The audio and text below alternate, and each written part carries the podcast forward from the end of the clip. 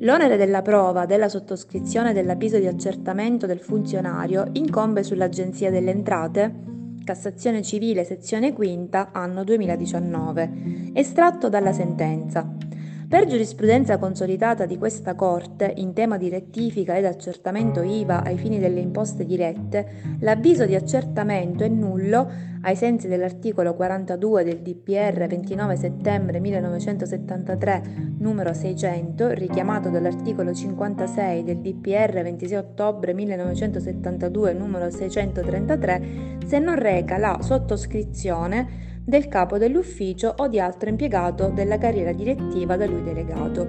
In caso di contestazione incombe all'Agenzia delle Entrate l'onere di dimostrare il corretto esercizio del potere sostitutivo da parte del sottoscrittore o la presenza di eventuale delega, trattandosi di un documento, se esistente, già in possesso dell'amministrazione finanziaria, mentre la distribuzione dell'onere della prova non può subire eccezioni. Pertanto non è consentito al giudice tributario attivare d'ufficio poteri istruttori in ragione del fatto che non sussiste l'impossibilità di una delle parti di acquisire documenti in possesso dell'altra, mentre le parti possono sempre produrre anche in appello nuovi documenti nel rispetto del contraddittorio, ai sensi dell'articolo 58, secondo comma del decreto legislativo 31 dicembre 1992 numero 546.